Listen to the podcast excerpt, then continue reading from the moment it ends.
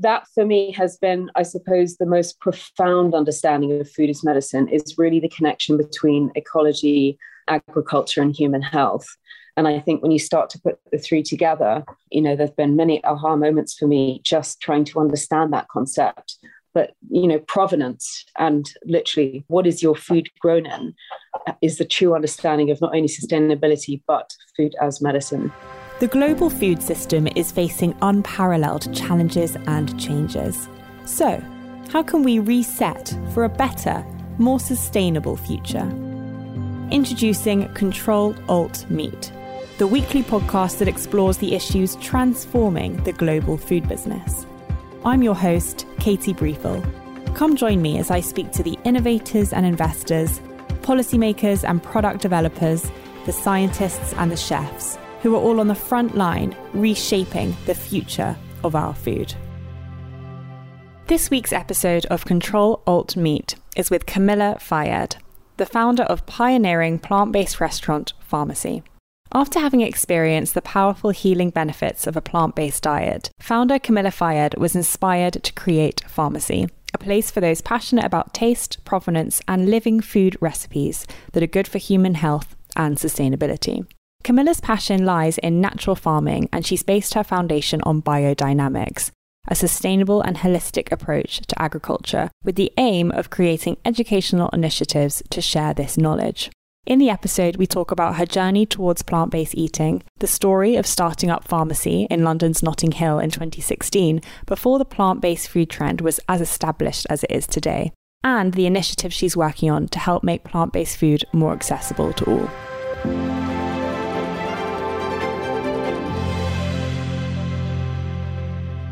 Camilla, thank you so much for coming onto the podcast. Thank you so much. Thank you for having me. I really want to dive into Pharmacy, the restaurant that you founded. But before we do that, I'd love to talk a little bit about the lead up to that because you weren't always a plant based eater. Is that right? Yes, absolutely not.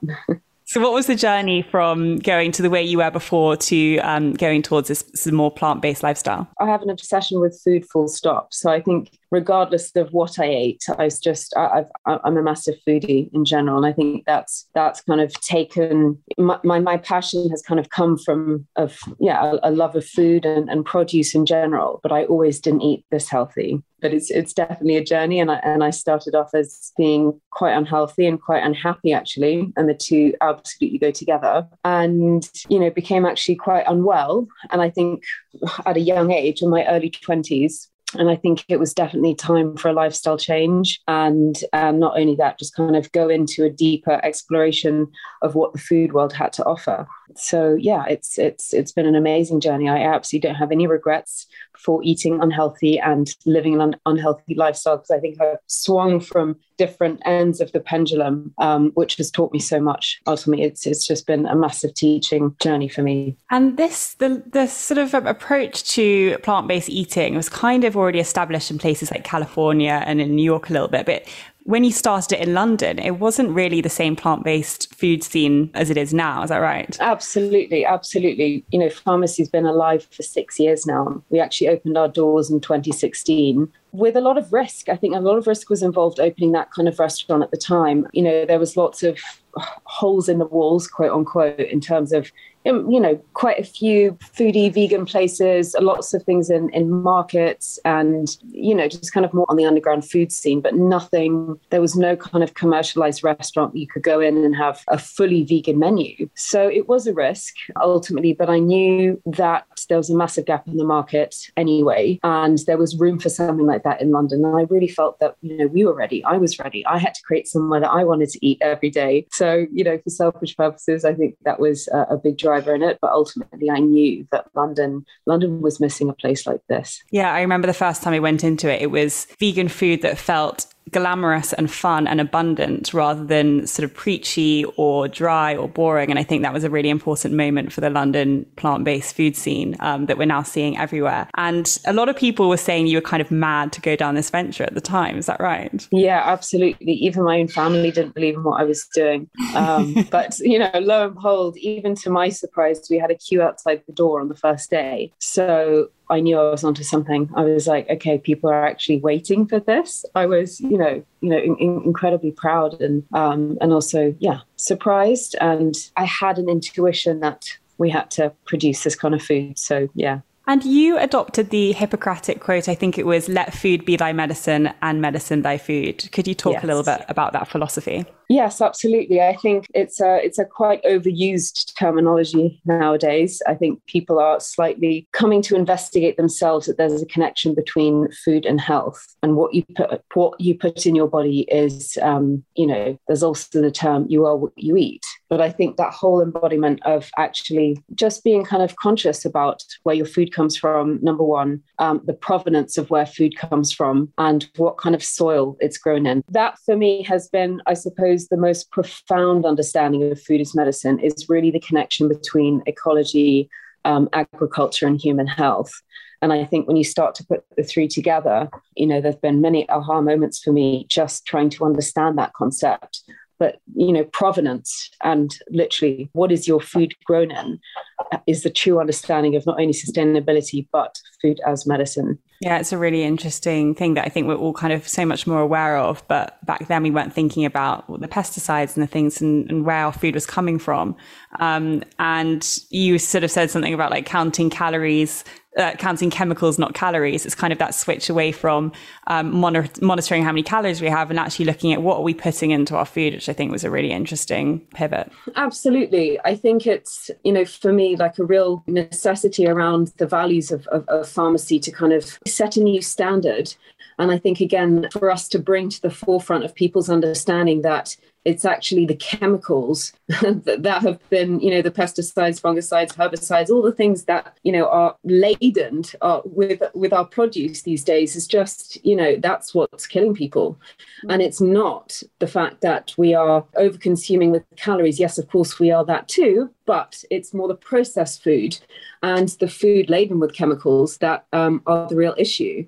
And I just wanted to refocus people's understanding on, I suppose, it's the, the, the cause of, a lot of the, you know, the health issues that we face today. And what would have been your counter to someone who said, well, great, just get a load of organic food. Why do we need to cut out animal products? What was your the, the rationale behind you going completely plant based for this restaurant? I think it's important. Look, I think, you know, the, the, climate change crisis that we've been dealing with, it's not even now the past th- three to four years, it's the past 10 years. And I think I've always understood that animal agriculture and, and industrial farming and the way that we have been overconsumed by the meat industry was just, it was just, it was a no brainer for me. I think, you know, if, if the world wants to limit climate change, it needs to start with your plate. And I had been, well, I'd gone vegan two years before I'd opened pharmacy vegetarian four years before that. And it was just innately something that I also wanted to, um, yeah, bring to the restaurant, bring to the table, because it was also an approach that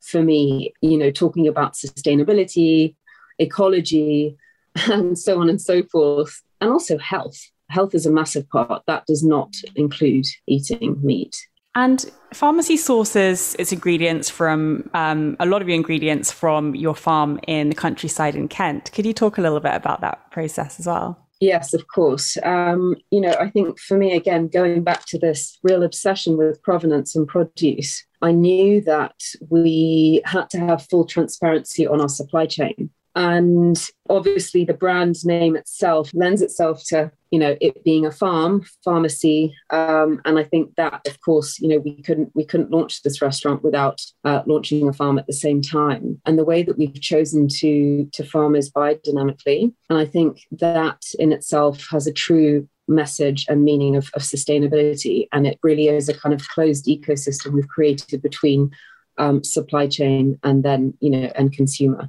the customer yeah, I think it's it's brilliant and, and it's really closing the gap in and and making sure your whole process really lives up to that aspiration. Absolutely. For those with no access to farms, how do we bring this education process to them? Like what can we be doing with schools or young people to try and bring them closer to the provenance of their food? You know, I think the thing is is that we think that we don't have access to farms, but we do. You know, and it's just about researching and and connecting with local farms and actually taking the time and that being a priority within your um, life to actually just yeah take the time and, and research what, what, you know what, what's available around you. And again there are some brilliant urban farms that actually we've been um, collaborating with hackney school of food um, some really wonderful initiatives in east london around food and farming and education um, and trying to close the gap between yeah the understanding especially from a young age and and school and education that that this is an absolute necessity to, to understand now where our food comes from and food production real food production. Because there's sometimes a misconception so, yeah. that eating plant-based can be more expensive and I guess in some ways it can be depending on how you do it. But as you say, if we can get closer to the root of the, the food and educate people that way, that we can try and break down those barriers. Absolutely. And I think, again, you know, when people start to talk about expense and, you know, it's only for the privileged, which is something that we get a lot, you know, I think, you know, ultimately for me, it's about switching perception. You know, an iPhone is expensive. You know, lots of people still go out and, you know, queue up in the Apple store for the, you know, the latest and newest iPhone. I think you know, same as handbags or luxury goods or anything. That's still very much an aspirational item that people items that people really go for. But food, health, provenance, and really choosing the right natural produce is a massive priority, or it should be a massive priority. And just switching the perceptions in terms of accessibility is also important. Mm, absolutely. And pivoting a little bit to talk about the business side of this, you described your upbringing hanging out on the shop floor of Harrods as kind of, and with your dad, obviously, as the kind of university of Harrods.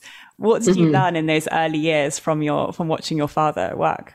I learned very much how to be dynamic in general. I think, you know, my father's an entrepreneur. He, you know, started from a very humble background and really made um, his way in business by being dynamic and thinking on his toes and being creative but also, you know, just in general, I think, you know, he has a, a really brilliant business acumen, and that is ultimately he's done wonderful things with Harrods. It's now a museum ultimately, and he wanted really uh, to create experiences for people, and you know that experience of Harrods not just being a shop or somewhere that you come and buy your loaf of bread. It was really something that you could be in awe of and spend the whole day there and, and really kind of um, be fulfilled with the whole experience. And I think that's very much what that's I suppose by osmosis it's happened. But you know with with pharmacy, it's it's very much creating a, an experience around food. It's a whole journey from the farm farm to the restaurant to also the education behind you know what we do with the staff and also around the farm and, and certain initiatives that we do uh, it, it's it's again it's it's it's an experiential place and